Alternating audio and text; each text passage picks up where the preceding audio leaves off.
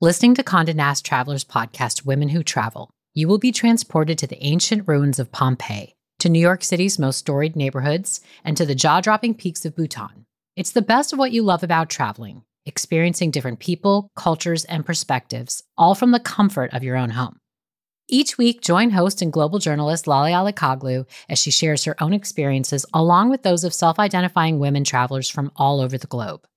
How do the bestie comedian pairs of Shir Zamata and Nicole Byer navigate travel together? What can you realistically expect from your first global solo travel experience? How is dance used as a tool for healing in Indigenous Australian communities? If these questions piqued your interest, pack your bags and go on a journey with women who travel. Available wherever you get your podcasts. The idea of a meditation retreat is deeply romantic, but the reality can be very different. Hi, it's Rohan your host of Meditative Story, and this week is another of my solo episodes. And today, instead of reflecting on what is happening right now in the story of my life, I wanted to go back a little bit in time to the first meditation retreat I ever went on. You really don't need to go on retreats to get a lot out of meditation, but it can help. Especially if you want to get deeper into things, which as a younger man I absolutely did. I first got into mindfulness meditation when I was 22 and I guess you could say I went deep quite quickly. Because over the next five years, I think I spent almost a year on retreats. Some were long, some were shorter, some were far from home, with trips to the US and South and Southeast Asia. But it was closer to home, at a monastery north of London where it all started. As it happens, my retreat adventures came pretty close to ending there too, but we'll get to that.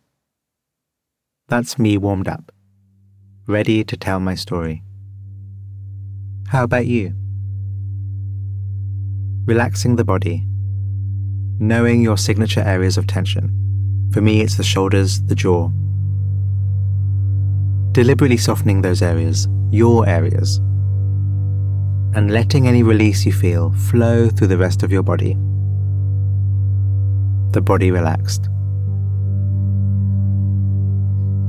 Enjoying breathing not breathing in any particular way other than how you already are. This rhythm, this process that is always here, an essential part of life. Kissing it with our attention. The body breathing. Calling in the senses.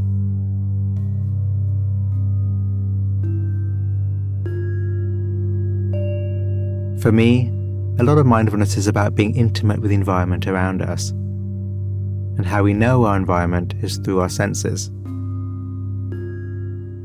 Feeling touch, hearing sounds, knowing smells, tastes, and seeing that which is here to be seen. The senses open. And as you might see in my story, there can be a lot of tension in how people approach meditation. So we have to look out for that. Noticing any contraction or loss of energy in our awareness. The mind open.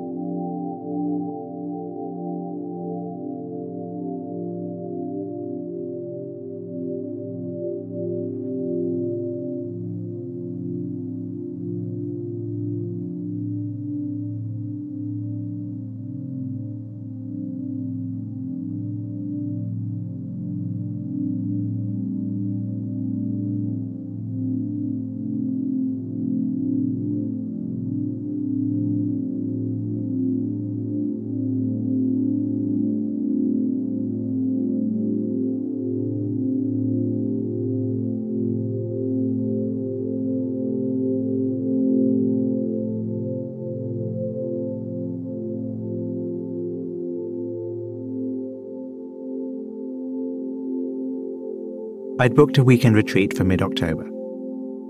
I've only attended my first ever meditation class eight months prior to that, and don't know anyone who's ever been to one before, so I don't really know what I'm doing, to be honest. But I'm so excited.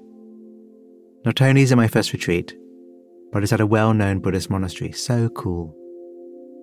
It starts on a Friday evening and runs till late Sunday afternoon. And it'll be taught by two nuns. So cool. I'm 23. A month or so before the retreat is due to start, I look at the daily schedule on the website. Breakfast, lunch, no dinner. Monastics in this tradition don't eat after midday. And lots of meditation sessions all through the day, alternating sitting and walking, with teaching sessions morning and evening. And during a weekend where I'm by myself, I decide to try it out by myself as a practice. I last about 45 minutes tops. But that's okay. It's going to be so cool. I'm very excited. I get the train up from London to Hemel Hempstead and take a cab to the retreat centre. It's in a village called Great Gaddesden, which is right up there when it comes to English countryside names. The driver's chatty when I get in, but when I tell him where I want to go, he goes quiet. I guess he's not too sure about this meditation stuff. It's okay. I register and find out I'm in the male dorm room, which I'm delighted with. Before being a monastery, this was a residential school, and many of the original huts are still there, including the little complex which makes up the retreat centre. A connected trident of huts. Dorms and lounges for men and women, and in the middle prong, the meditation space. All built of Canadian cedar, solid and beautiful. The container of silence doesn't start till Friday evening, so I drop my bag and head to the nearby hut where meals are put on. There is soup and bread. It's good, and there's a lot of chit chat. Is this your first retreat? Yes. Isn't Amaravati beautiful? Yes, it is. Are you a student? No, I'm a management consultant. Oh. In later years, I come to think that silent retreats are a great paradox. As a young meditator, I often struggle to find people like me, and then when I do, I can't speak to them. I enjoy the chit chat, but when the bell sounds, it's game time. I'll never forget that first evening session. I don't really understand what the form is, and it feels like everyone else does, so I shuffle in and take a cushion, not at the front, I don't want to appear too keen, nor at the back. I'm not too cool for meditation school. I sit cross legged with pretty good posture and get a sense for where I am. Body relaxed, body breathing, senses open. The two nuns come in. One is small, the other tall and slender. They both, of course, have shaved heads, and in their deep orange robes, I feel so much personality emanating from them. The space drops into a hush, and the little noises as they bow, light candles, and settle into their seats is a kind of music. Sister Ananda Bodhi is all smiles and welcomes us warmly. Sister Santacitta is less expressive, but I sense a kind of power from her. Sister Santacitta leads a simple breathing based meditation as the main practice for the session. Softening the body, knowing the breathing, noticing distraction, coming back. She shares the instructions in her clipped Austrian accent. And while I've done a bit of this style of meditation before, something's different the occasion, the teachers, the space, the community of people all around me with shared intention. I lock in, the mind open. I get a little bit high, to be honest. Noticing my mind slipping away, I open my eyes to ground myself. I know instinctively to do it, and it's one of the first examples of a natural wisdom that I think you have access to when you're in and around wise people. The night has come in since we started. It's October after all, and now that it's almost nine, the candlelight is the only light in the room. The flickering, the stillness. I draw up my knees to my chest, hug myself, and very softly look around. I can't believe I'm here. I think I'm in love.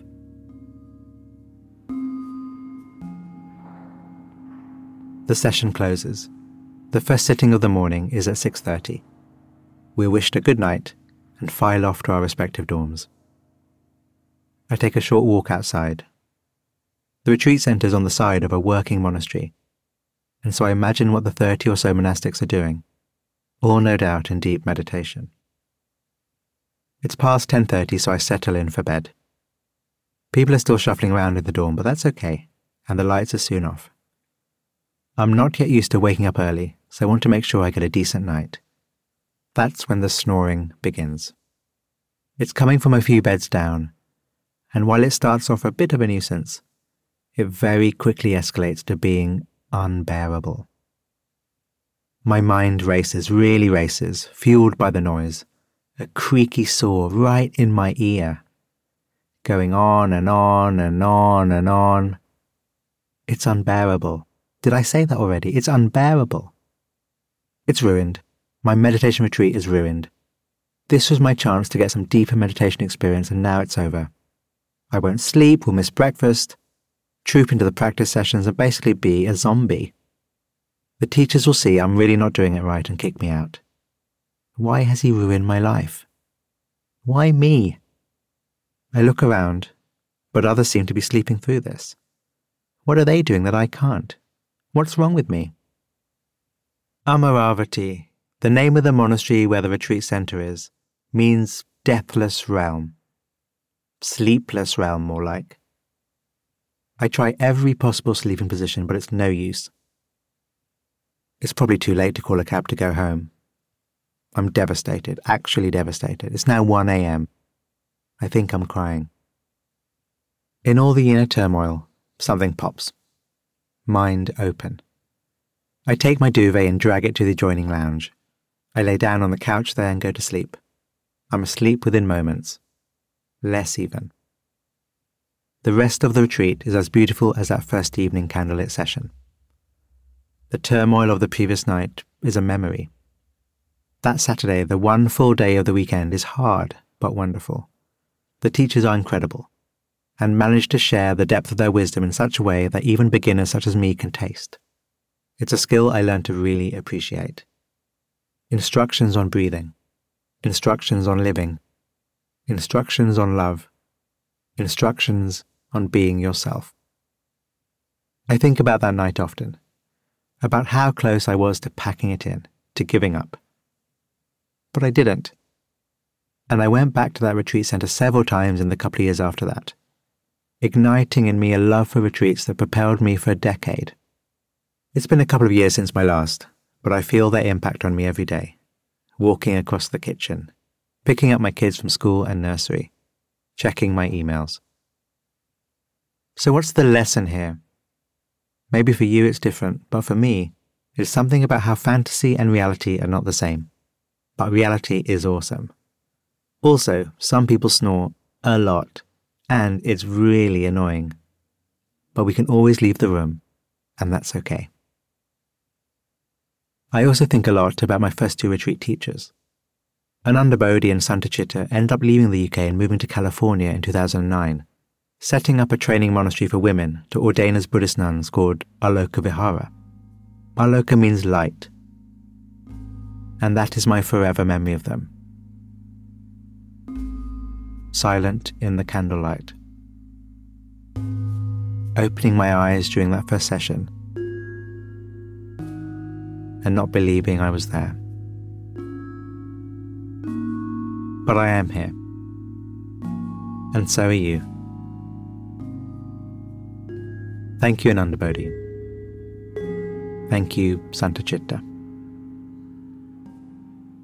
And thank you. Sure, and thank you, Snoring Guy. You did me a big favour, you know.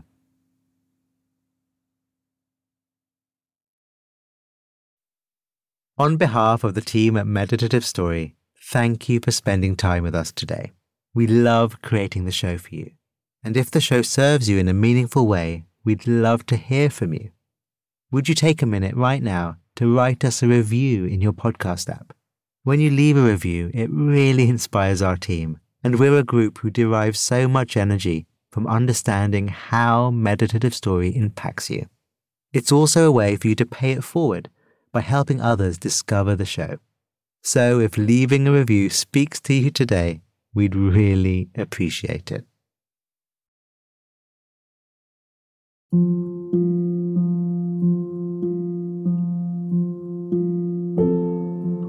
The meditative Story is a Wait What original. Our executive producers are Deron Triff, June Cohen, and Mary Beth Kirschner. The series is produced by Dorothy Abrams. Original music and sound design by Ryan Holladay. Chris Collin is our head writer, with scriptwriters Peter Kirkley, Florence Williams, Jess Winfield, Hannah Brencher, Belle Shea, and Andrew Rincon. Technical support from Robin Wise. Mixing and mastering by Brian Pugh. Special thanks to Emily McManus, Christina Gonzalez, Anna Pizzino, Ben Richardson, Sarah Tartar, Kelsey Capitano, Tim Cronin, Colin Howarth, Charlie Menezes, and Adam Heiner. And I'm Rohan Gunatillake creator of the Buddhify Meditation app, and your host. Visit meditativestory.com to find the transcript for this episode.